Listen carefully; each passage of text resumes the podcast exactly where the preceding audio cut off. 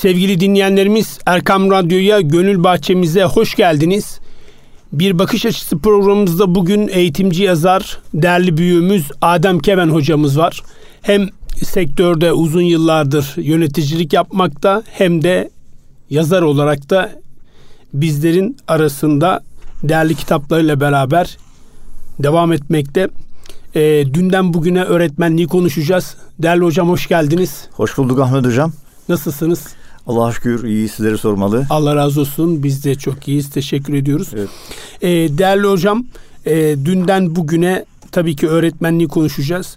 Ama kısaca e, muallim dediğimizde geçmişten günümüzde tabii kavramlar değişebilir. E, ne anlamalıyız?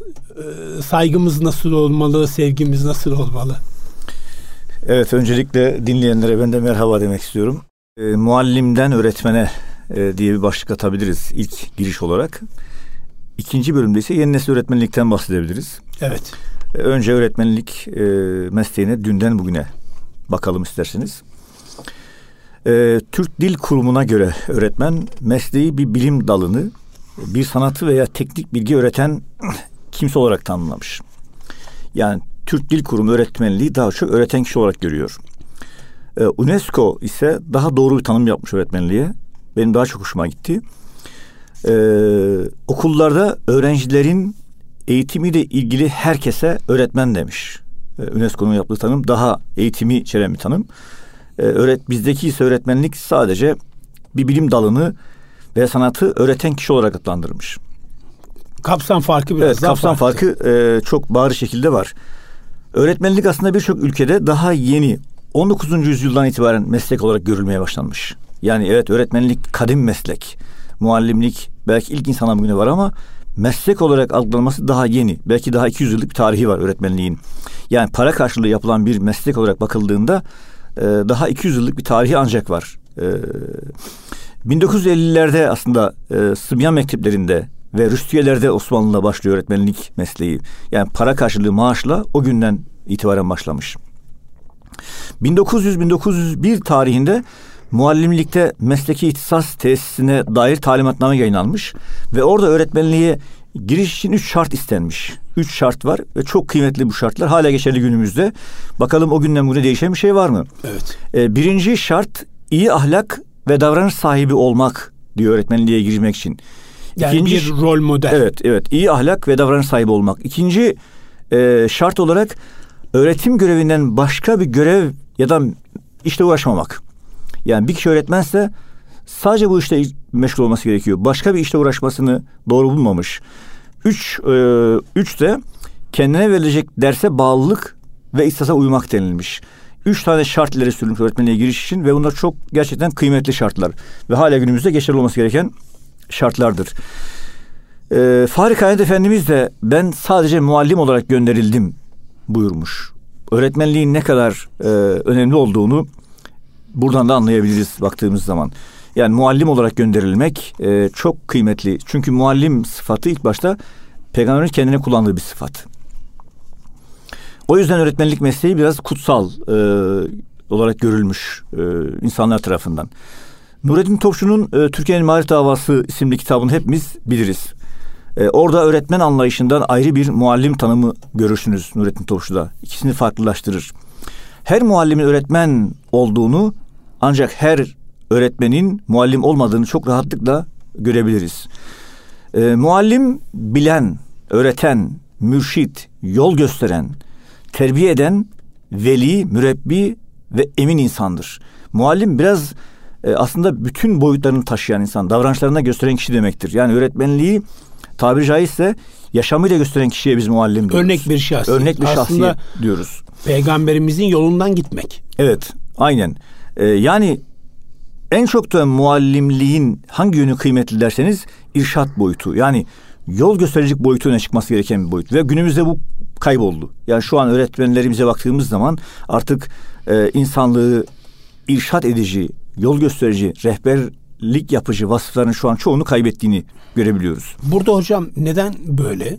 Yani mesela dedim ki bizim zamanımızda 80'li yıllarda daha büyüklerimize baktığımızda bir rol model olarak bir öğretmen, bir hoca dediğimizde e, gerçekten bir şeyler katmaya değer işler yapan hocalarımızı hatırlıyoruz. Yani eski Şimdi aslında bu iş birazcık hocam farklı bir boyuta mı geçti? Evet. Olay sadece işte rehberlik boyutundan bir e, irşat boyutundan çıkıp da meslek boyutuna döndüğünde yani ben sadece e, para karşılığı bu işi yaparım. Ticarete dolayı döndüğünde olay fark, ruhunu kaybediyor. Yani 9-5 Ya mantığı bugün öğretmen bozuyor. dediğimizde bilgiyi aktaran kişi. Bir nevi bilginin tüccarlığını yapan kişi ve bunun karşılığında e, maaş alan kişi akla geliyor şu anda. Ama muallimlikte böyle değil. Muallim biraz daha toplumun önder kabul ettiği, rehber kabul ettiği, herkesin danıştığı bir kişi olarak karşımıza çıkıyor. Ve geçmişteki insanlar da bu vasfı taşıyorlar baktığımız zaman. Yani bütün mahallesi, çevresi saygı duyuyor, ona danışıyor, o da ona yol gösteriyor. E, doğal bir liderlik söz konusu muallimliğe baktığımız zaman. Ama e, günümüzde bu tam olarak e, böyle değil. Herhangi bir meslekten birisi olmuş öğretmenlik mesleği. Günümüzde öğretmenlik en çok da bu yönünü kaybetmiş. E, kelimeler aslında burada çok şey değişiyor. Muallim kelimesi çok daha geniş kapsamlı bir anlamı var. Evet. Öğretmen ise sadece öğretme boyutunu kapsayan yani muallimliğin belki de onda birini kapsayan bir e, kelimeye dönüşüyor öğretmenlik Yani o, mesleği. o süreçte bir iç, içi boşaltılmış. Evet, içi boşaltılıyor. Birçok kelimeler yani e, birçok kelimeyi Türkçeleştirirken aslında e, kelimenin ruhunu da biz kaybetmiş oluyoruz bu anlamda baktığımız zaman. Şu an öğretmenden e, ne bekleniyor? Sistem bir kere ne bekliyor? Öğretmesini bekliyor. Yani bir şeyleri öğretmen lazım senin. Neyi öğretmen gerekir? İşte e, vay efendim e, pi sayısını, zamiri, e, işte e, kurban sindirim sistemini gibi gibi bilgileri öğretmeniz bekleniyor. Ama bununla beraber öğretemediğimiz de çok şeyler var. Neyi öğretemiyoruz? Baktığımız zaman bir kere hayatı, kişiliği, iyiliği, vermeyi, paylaşmayı, ahlak değerlerini, saygıyı, hürmeti, e, düşünmeyi, sorgulamayı, çalışmayı, e, kendi kendine öğrenmeyi öğretemiyoruz. Bütün bunları yapan aslında çok daha üst bir kavrama muallimliği koyabiliriz. E, bugün maalesef e, görevi sadece öğretmenlik olan, öğretmen olan bir kavram çıkıyor karşımıza. Ve kelime ruhunu kaybedince insanlar da zamanla o kelimeyle birlikte bütünleşiyor ve ruhlarını, ideallerini kaybediyorlar. E, sonuç olarak da görevi sadece öğretmen olan bir insan grubuyla şu an karşı karşıyayız. Peki böyle bir öğretmen ordusuna biz irfan ordusu diyebilir miyiz? Pek de diyemiyoruz. Mümkün değil. İrfan ordusu dediğimiz işte bir toplumun e, önünde yol gösteren, değil mi? Toplumu şekil veren, dönüştüren insanlar irfan ordusu diyebiliriz. Aslında biz. ruhuna da hitap eden. Evet aynen ruhuna hitap eden e, bir e, çünkü öğretmenin böyle bir özelliği var. Bunu tarihte görüyoruz biz. Yani öğretmenler toplumu dönüştürmüşler. Örneğin bir kitap var. Beyaz Damatlar Ülkesi'nde diye. Evet. O kitapta bir kahraman var. Sinelman diye bir öğretmen var.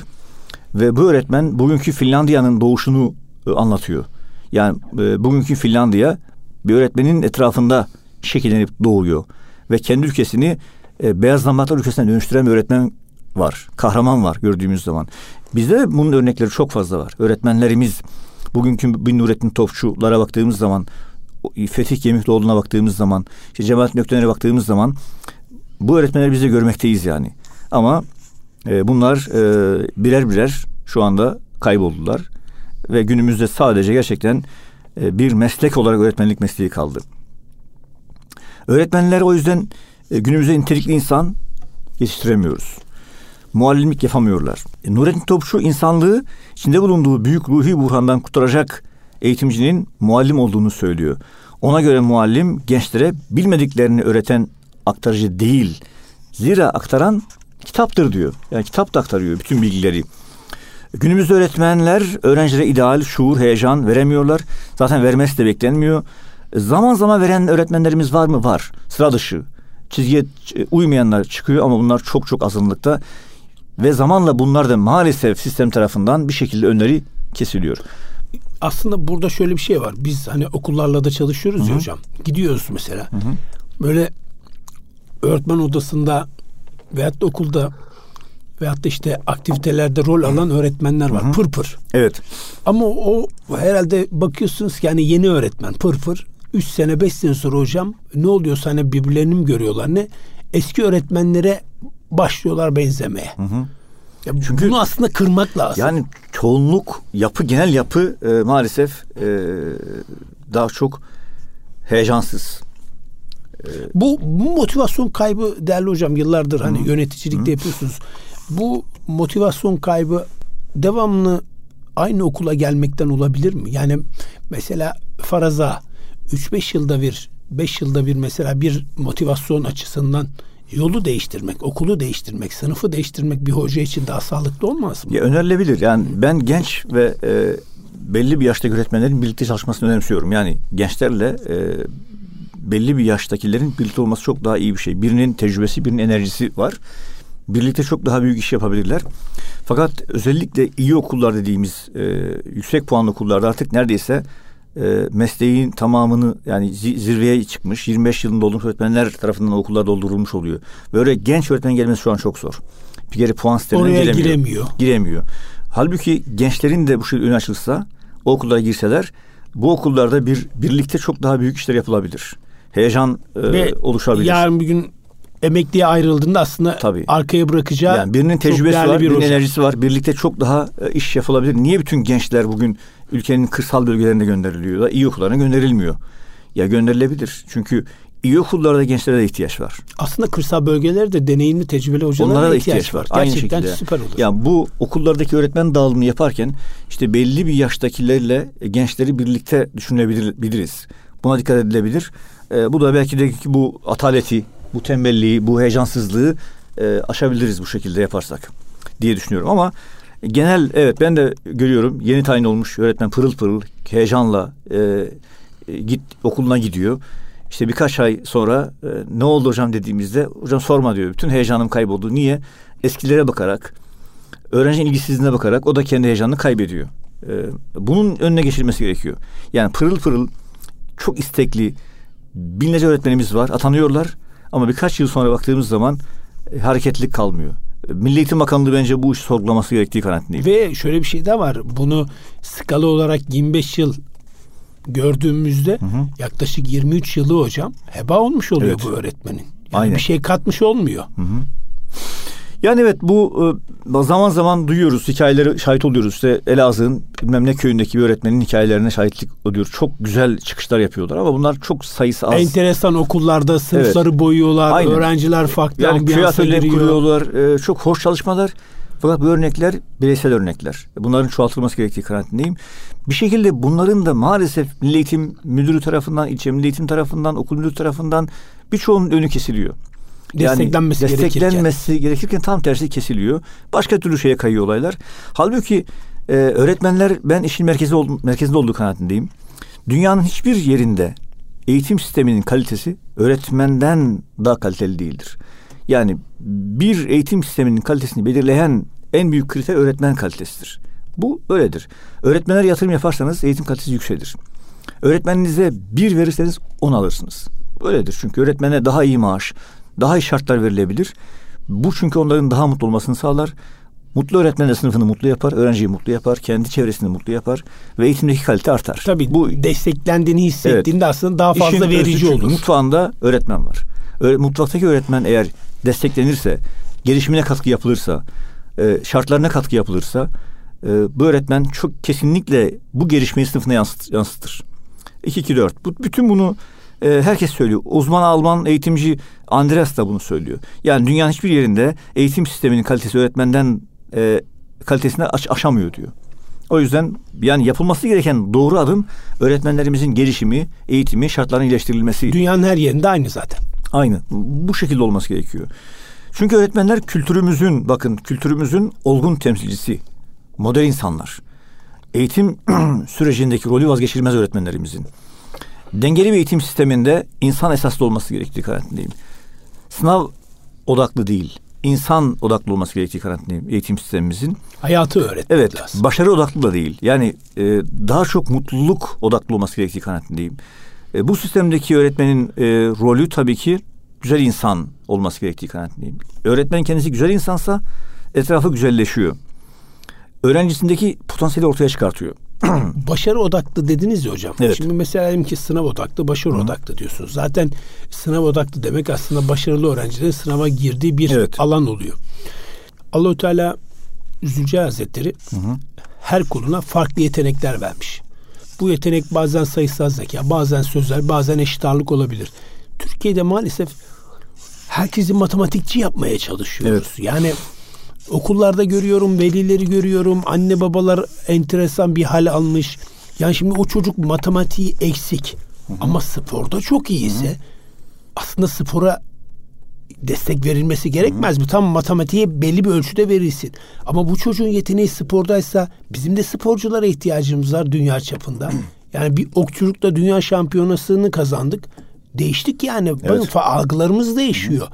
E şimdi e, spor olur, efendime söyleyeyim başka alanlar olur. Yani biz herkesi mi matematikçi yapacağız? Bir de hocam yani e, mazur görün tabii saygıdeğer e, dinleyicilerimiz.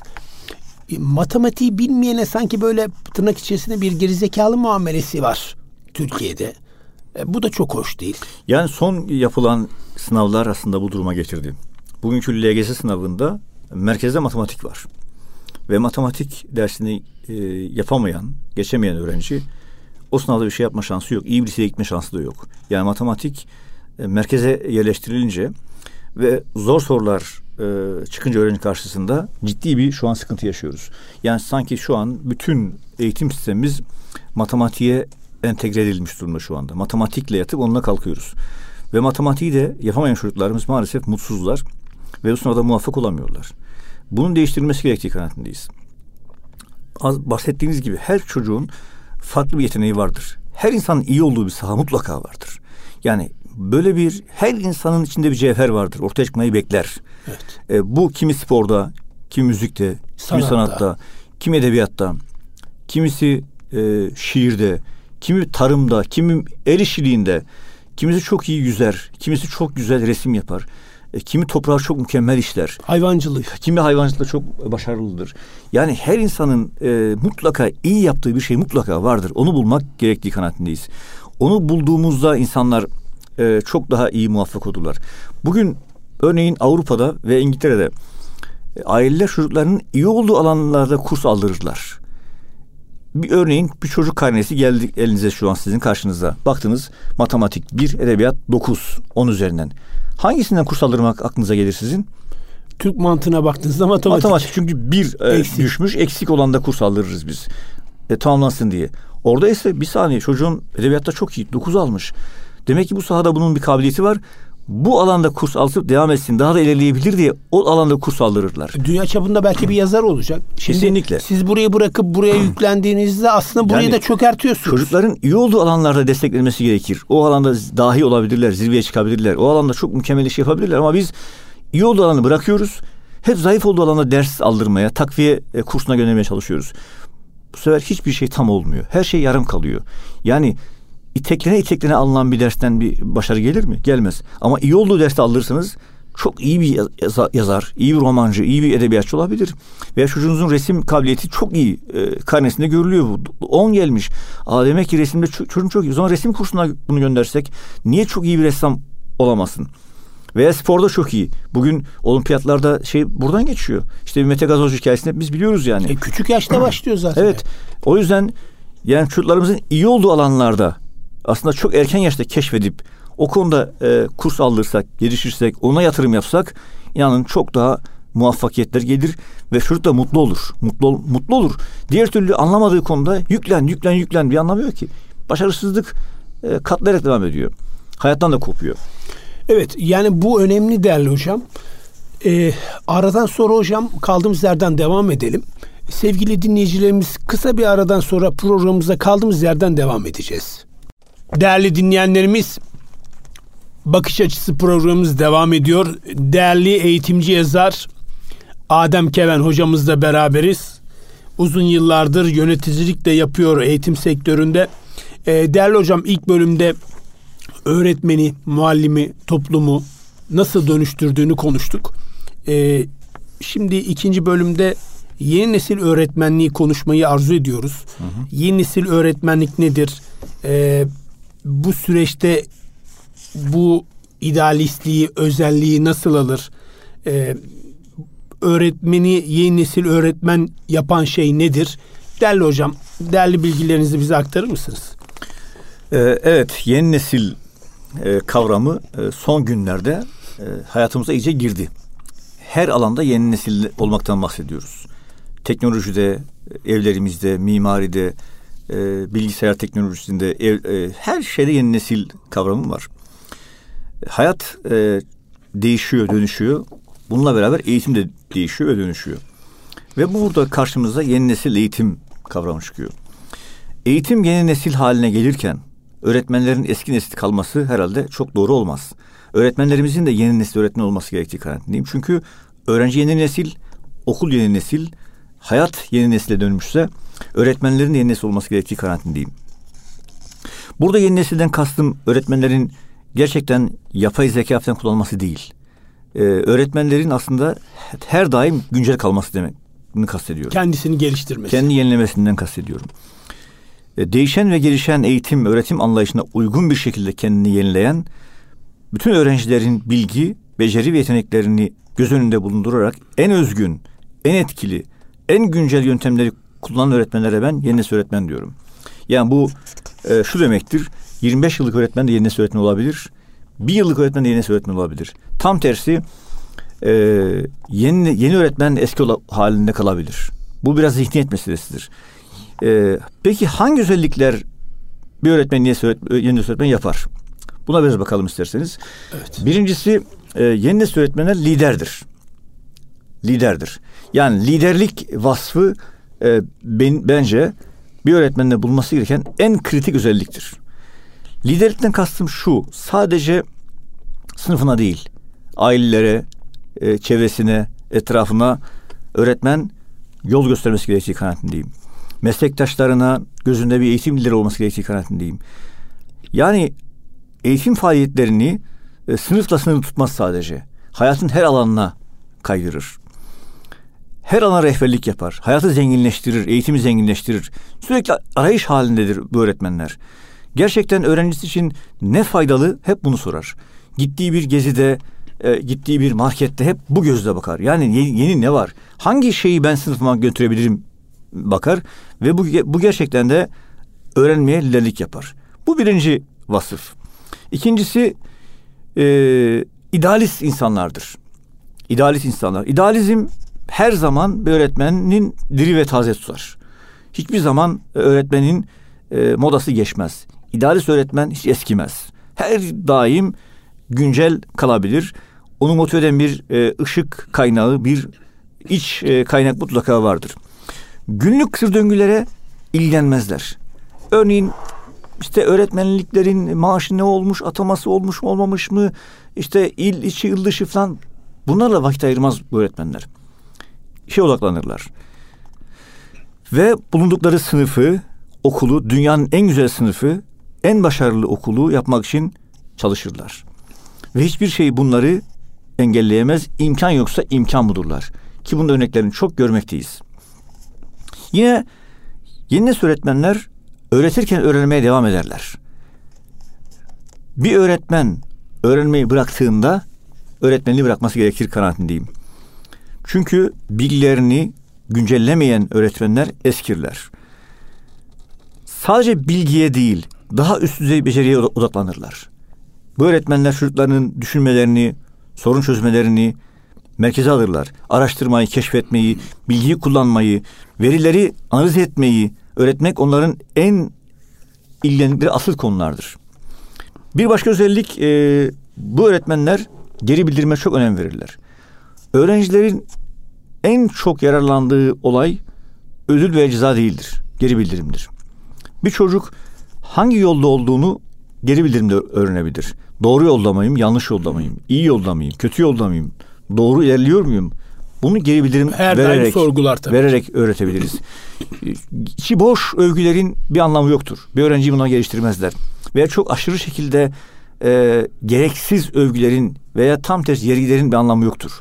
Bunlar boştur. Bu, bunun yerine doğru geri bildirim çok kıymetlidir. Öğretmenlikte bu merkezde olması gereken bir şeydir. Öğretmen de kendisi geri bildirim alması gerektiği kanaatindeyim. Öğrencilerinden, velilerinden al- alabilirler. Çünkü bu da bizi geliştirir. Yani bir öğretmen de kendisi hakkında geri bildirim aldığında idarecisinden, müdüründen veya velisinden kendini daha iyi geliştirebilir. O yüzden geri bildirim almayı da çok önemsiyorum ve yeni öğretmenler buna çok önem verirler. Bir başka özellik yeni öğretmenler öğrencilerin başarısını merkeze alırlar. Kendi başarısını değil. Öğrencisi gelişiyorsa, öğrencisi ilerliyorsa, öğrencisi dönüşüyorsa zaten başarılı demektir. Kendisini ve öğrencilerini çok iyi tanıyarak hangi yöntemlerle e, başarıya ulaşabileceği konusunda çok daha bilinçlidirler. Tüm öğrencilerine başarıyı tattırırlar. Az önce bahsettiğimiz konu. Yani her öğrencinin iyi olduğu bir saha vardır. Onu keşfetmek gerekir. Ve bir öğrenci e, başarıyı tattığında mutlu olur ve bunu artırmak ister. O yüzden e, bu öğretmenler öğrencilerinin mutlaka bir yönünü bulurlar ve o çocuğa başarıyı tattırırlar. Yine yeni nesil öğretmenler sosyal açıdan çok duyarlıdırlar. Öğrencilerinin duygularını, yaşamış olduğu önemli olayları önemserler. Toplumsal olaylara, çevre olaylarına duyarlıdırlar. Hayvan haklarını önemserler. Yine bir öğrenci sınıfında üzgünse e, niye üzgün olduğunu sorar, sorgular. Bir öğrencinin eğer o gün kuşu ölmüşse bununla ilgilenir. Haklarını arama konusunda duyarlıdırlar. Yaralı bir kediye, yuvasız bir kuşa, aç bir köpeğe ya da savaş mağdur bir aileye birlikte yardım ederler. Onların dertlerini e, dinlerler ve eylem planı yaparlar. O yüzden yeni nesil öğretmenlerin sınıflarında mutlaka bir sosyal duyarlılık projesi vardır ve bununla ilgilenirler. Kermes faaliyeti yaparlar, bir yere yardım gönderirler, çevreye duyarlılık vardır. Sosyal duyarlılığı olmayan e, bir öğretmen çok fazla e, muvaffak olma şansı yoktur. Yine bu öğretmenlerin en büyük özelliği iletişim konusunda çok iyidir, iyidirler. İletişim artık günümüzün vazgeçilmesidir. Öğrencilerle, öğretmenlerle, çevresi iletişimi iyi olan öğretmenler başarılı olurlar. Ve iletişimin her daim açık kalması gerektiği kanaatindeyim. Bazen duygularımız bunun önüne geçebilir. Öfkelenebiliriz, kızabiliriz ama bu bizim iletişimimizi kesmemesi gerektiği kanaatindeyim. O yüzden iyi bir öğretmen daima iletişimi önemser ve iletişimin merkezine şefkati koyar. Yani şefkat iletişim diye bir kavram vardır. E, bu şekilde iletişim olduğunda e, sorunları çok daha iyi çözebiliriz. Ebeveynlerle sürekli açık iletişim halinde olur bu öğretmenler. Çünkü işin merkezinde öğrenci var. Öğrencinin de e, bir paydaşı anne babasıdır. Bir paydaşı da öğretmenidir. Birlikte iletişim halinde olursak çok daha iyi öğretmenlik yapabiliriz. Yine bu öğretmenler sıra işlere imza atarlar. Bir zamanlar e, Sabancı Vakfı'nın destek olduğu bir program vardı. Fark Yaratanlar diye. Fark Yaratanlar programında e, birçok öğretmen de konuk olmuştu. Onu izlemiştik. Ve çok hoşuma giden bir programdı gerçekten.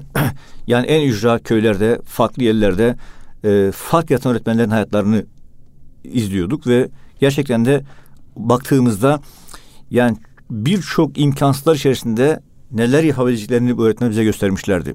O yüzden sıra dışı işlere imza atmaktan çekinmez bu öğretmenler. Öteki belki ne der buna takılmazlar. Aslında ortada hiçbir kaynak yokken de o kaynağı da bulmaya çalışırlar. Çünkü evet. zaten hazır kaynağı herkes kullanır. Aynen. Yani sınır tanımaz bunlar. Üretkendirler. Ee, çare yoksa çare budurlar. Ee, köyün dışına, şehrin dışına çıkabilirler. Artık günümüzde dijital teknoloji çok yaygın. Yani bütün şirketlere ulaşabiliyorsunuz, insanlara ulaşabiliyorsunuz, isteyebiliyorsunuz. Kitap kampanyası yapabilirsiniz. Yani şu anda günümüzde çaresizlik diye aslında bir şey yok. Herkes isterse çözebilir e, bu kanaatliyim. Okutmak, okutmak, e, okumak için, öğretmek için e, bir sürü malzemeler var, imkanlar var. Yeter ki bunları arayıp bulmaya çalışalım. Ve yine öğretmenler paylaşmayı severler Ahmet Bey. Yani paylaşmayı severler. E, çünkü paylaştıkça çoğalır bu tür şeyler. Diğer öğretmenlerle değil evet, mi? Evet onlarla paylaşırlar. Onlara destek olurlar. Bildiklerini öğretirler. Deneyimlerini, yöntemlerini, mesleki tecrübelerini paylaşmaktan çekinmezler. Paylaştıkça kendilerini daha da geliştirirler çünkü öğretmenler. Gerekirse paylaşım ortamları oluştururlar. E, daima e, daha iyinin peşindedir bu öğretmenler. Asla ben mükemmel algısına sahip değildirler. Meslektaşları ile işbirliği yapmaktan keyif alırlar. Ve yine bu öğretmenler mizahı kullanır. Mizah ve çok mühim bir şey ve gülümser bunlar. Yani çünkü gülümsemek çok temel bir e, fonksiyondur. Gülmesini bilmeyen dükkan açmasın değil mi denilmiş. Ticarette. Ticarette. Gülümsemezsek, tebessüm etmezsek öğrenci bizden çekinir ve mizah ettiğimizde öğrenci rahatlar. Mizahın olduğu yerde rahatlık vardır ve güven vardır. Yani, Aslında bir de öğretim de vardır. Öğretim de vardır. Nasrettin Hoca tabii, tabii, hikayeleri tabii. var, esprileri var. Mizah zihinle kalbin eğlenceli bir şekilde kesişmesini sağlıyor. Ve eğlence e, varsa bir yerde öğrenme daha kalıcı hale geliyor. Çünkü oyunlarımızda daha iyi öğreniyoruz. Eğlendiğimiz zaman daha keyif alıyoruz. O yüzden bu öğretmenler e, derslerinde mizahı kullanırlar. Öğrencilerini hem eğlendirir hem güldürürler hem eğitirler. Gülümsemek son derece etkilidir. Gülümseyen bir yüz karşısındaki güne güven verir. E, bana güvenebilirsin der ve rahatlık verir. Kaygının olduğu yerde öğretim olmaz. Stresin olduğu yerde öğretim olmaz. Kaygı ve stres olduğu yerde beyinimizdeki e, hücreler arasındaki bağlantı kopar. O yüzden ama mizah olduğunda, sevgi olduğunda güven vardır ve öğrenme daha da kalıcı hale gelir. O yüzden öğretmenlerimize diyoruz ki biraz gülümseyin. Biraz mizah yapın, biraz espri yapın. E, sınıflarınızı rahatlatın. Bunlar çok önemli şeylerdir. Espri yapmak e, gerekir. E, bunun yolları var. E, bunun şartları zorlamak gerektiği kanaatindeyim. Mesela öğrencinin e, hangi derste başarılı olduğunu sorduğumuzda hı hı. işte bazen matematik, bazen Türkçe, bazen İngilizce, bazen din kültürü veyahut da başka dersler oluyor. Sorduğumda her zaman şu cevabı alırım. O, o sınıfta o dersin hocasını çok seviyorum. Yani aslında orada mizahı yaptığında öğrenciyi de aslında kendisine çekmiş olacak dersiyle beraber. Ya ben de sorduğum zaman en çok hangi hocayı seviyorsunuz dediğimiz zaman çıkan özellik e, şaka yapan, espri yapan öğretmen çok seviliyor. E, beraber dersi de iyi yapan yani öğretmen. Bir sınır yok, bir çizgi yani evet. saygı sevgi çizgisi var mutlaka da hani şey mutlaka, şey olarak hani mutlaka. hani böyle katı bir e, duvar yok aslında. E, kesinlikle yani bir duvar olduğunda öğrencisi size kendini aç açmıyor. E, aradaki mesafe evet. olunca e, maalesef gönülden gönüle yol kurulmuyor o, o sınıfta. Yine bu öğretmenlerimizin bir özelliği de derslerinde mutlaka oyuna ve eğlenceye yer verirler. Oyunlaştırmaya yer verirler. Günümüzdeki popüler kavram şu anda bu oyunlaştırma. Eğer derste oyunlaştırma yoksa, eğlence yoksa, derste aktivite yoksa öğrenme kalıcı olmuyor. Bir öğrenci 40 dakika ders asla dinleyemez. Bir uzman bunu bir, birkaç gün test etmiş. Gitmiş sınıfa oturmuş. İkinci saatten sonra bu iş çekilmez demiş ve bırakmış bu işi. Bir öğrenci günde bakın 8 saat 40 dakika oturabiliyor. Bu ne kadar büyük bir eziyet baktığımız zaman. Bu öğrenciyi 10 dakikaya bir kaldırsak, aktif hale getirsek, oynatsak daha iyi olmaz mı? Kolay mı bir ergenin yani günde yani 8 e, çarpı 40 dakika oturması? Bunu hiçbir yetişkin bile bunun altından kalkamaz. Yerine getiremez ki biz bunu öğrenciden bekliyoruz. Bu ne kadar doğru? Biz öğrencilerimizi oturtma değil de aslında en çok hareket çok etmesi gerektiği kaldırma üzerine anda. harekete endeksli eğitim sistemi kurmamız gerekiyor. Okullarımız yapısını değiştirmemiz gerekiyor. Okulda hareketi teşvik etmek durumundayız. Ve dersleri bu şekilde yapılandırırsak çok daha iyi olur. 10 dakikada bir öğrenci ayağa kalkarsa, aktif hale gelirse, derste bir oyun kurgularsak bu eğitim, öğretim çok daha keyifli olacaktır. Yine son olarak da bu yeni nesil öğretmenlerin inanılmaz bir motivasyon kaynakları var. Bunlar hayata farklı bakıyorlar, öğretmenliğe farklı anlam yüklüyorlar. Çok daha derinlerde bir motive edici güçleri var ve gerçekten o ruhu yakalamışlar. O yüzden e, bu öğretmenler asla boş durmazlar. Bu öğretmenler bahsettiğim gibi ilk başta günlük kısır döngüye takılıp kalmazlar. Ve daima e, kendi kendilerini motive ederler ve e, kendilerini olumsuz etkileyen ortama girmezler öğretmenler. En büyük e, bir özellik de bundan bahsedebilirim. Diyelim ve inşallah tüm öğretmenlerimizin yeni nesil öğretmenler olmaları konusunda onları teşvik etmekte fayda var. Evet. Allah razı olsun. Tabii yeni nesil eğitim e, son yıllarda yaşamış olduğumuz hızlı değişimin, efendim yeni gelişimin, eğitim hayatımız üzerindeki inanılmaz etkilerden e, bahseden bir e, kitabınız da var. Hı hı. E, bu kitap şu anda elimde Yeni Nesil Eğitim, Eğitimde Yaşanan Değişim adlı bir eser. Bu eser sadece söz ile kalmayan değil mi değerli hocam? Hı. Aynı zamanda gözlemlere, efendime söyleyeyim uygulamalara ve çözüm önerilerine de yer veren değerli bir eser. Ee, saygıdeğer dinleyicilerimiz Adem Keven hocamızın Yeni Nesil Eğitim adlı bir kitabı Öncü Öğretmen diye de bir başka eseri de mevcut eğitime içeriden eleştirel bir bakış.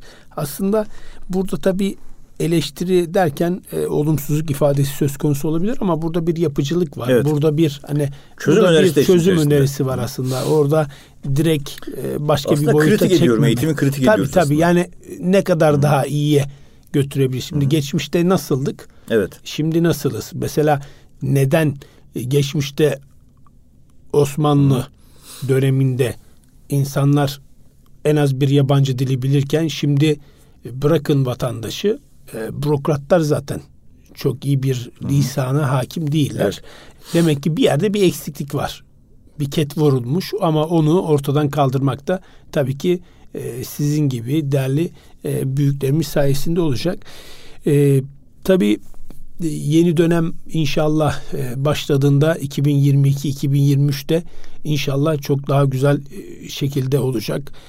Zaten süremiz de gittikçe azalıyor. Son olarak programı bitirmeden önce Eylül dönemine de çok az kaldı. Hı hı. Bu noktada da tabii yavaş yavaş da ilerliyoruz. Hem velilerimize, bizi dinleyen büyüklerimize hem de öğrenci kardeşlerimize neler söylemek istersiniz? Yani şunu söyleyebilirim. Evet, eğitim sistemimizde bir tıkanıklık söz konusu ama çözüm yine eğitimde. Çözüm yine öğretmenlerimizde. Çözüm yine bizlerde. Bu çözüm dışarıdan gelmeyecek. Bizden çıkması gerektiği kanaatindeyim. Yani bir e, süper kahraman gelip bu işi yapmayacak. Bizler bunu yapacağız. İyi öğretmenler olduğumuzda iyi sınıflar oluşacak ve iyi sınıfta iyi okullar oluşturacak ve bu şekilde tüm eğitim daha iyiye dönüşecek. Yaz tatilinde ben öğrencilerimizin mutlaka kitap okumalarını tavsiye ederim. Yani okumadan asla gelişemeyiz. Okumayı bıraktığımız zaman daha geriye gideriz. Ve şu anki bütün uzmanlar, herkes kitap okumanın öneminden bahsediyor. O yüzden gençlerin, öğrencilerin yaz tatilinde kesinlikle ama kesinlikle okumaya yer vermesi gerektiği kanaatindeyim. Öğretmenlerin de kitap okuması gerektiği kanaatindeyim. Ki birlikte bu dönüşümü yapabilelim bizler. E, bütün uzun bir yaz tatili var ve çok iyi kitap okunabilir yaz tatilinde. Tabii ki spora, tatile yer vereceğiz ama beraber kitaba da yer vereceğiz. Kitap okuyarak dönersek Eylül ayına e, çok daha hoş bir dönüş yapmış oluruz. Anne babalar da okuması lazım Onlar da ebeveynlerimiz de okuması gerekir. Tüm toplumun okuması gerektiği kanaatindeyim. Eğer okursak gerçekten çok daha iyi yarınları inşa edebiliriz diye düşünüyorum. Şimdi e, tabii program bitmek üzere. Ben bir hesap kitap yaptım. Sadece ayda bir kitaptan yılda 12 kitap yapar. Hı hı. 50 yılda hocam yaklaşık bir 600'e yakın bir eser. E, batı'da belki bu çok entelektüel bir durum söz konusu olmaz. 50 yılda 600 kitap bir şey değil. Ama Türkiye'de çok ciddi anlamda bir entelektüelliği de karşımıza çıkartacak. Ee, İzmir'de bir İmam Hatip'te konferans sırasında bir kız öğrencinin bana bir sorusu vardı. Ee, siz konuşuyorsunuz, yani güzel bir iş yapıyorsunuz ama e, nasıl yapıyorsunuz diye sorduğunda ben de demiştim ki siz okumadığınız için ben okuyorum, çıkıp anlatıyorum. Evet. Bu kadar basit. Onun için herkesin İşin okuması okumakta. Tabii herkes. Zaten hocam Allahu Teala Zülcelal Hazretleri de peygamberimize ve peygamberimiz vasıtasıyla da aslında ümmeti Muhammed'e oku emrini e, söylüyor, emrediyor ama Hı. maalesef biz de ısrarla okumak istemiyoruz. Hı. İnşallah bir vesile olur Hı. duasıyla. İnşallah. Diyelim. Ya okursak başarırız. Bu işin başka çözümü yok. Okumamız gerekiyor. İnşallah. Evet. Değerli dinleyenlerimiz bakış açısı programımızı maalesef ama maalesef burada bitirmek durumundayız. Bu program ve diğer programlarımızı e, erkamradyo.com internet sitemizden inşallah e, dinleyebilirsiniz. Ben Ahmet Akay Azak. İnşallah bir sonraki hafta görüşmek ümidi ve duasıyla Allah'a emanet olunuz.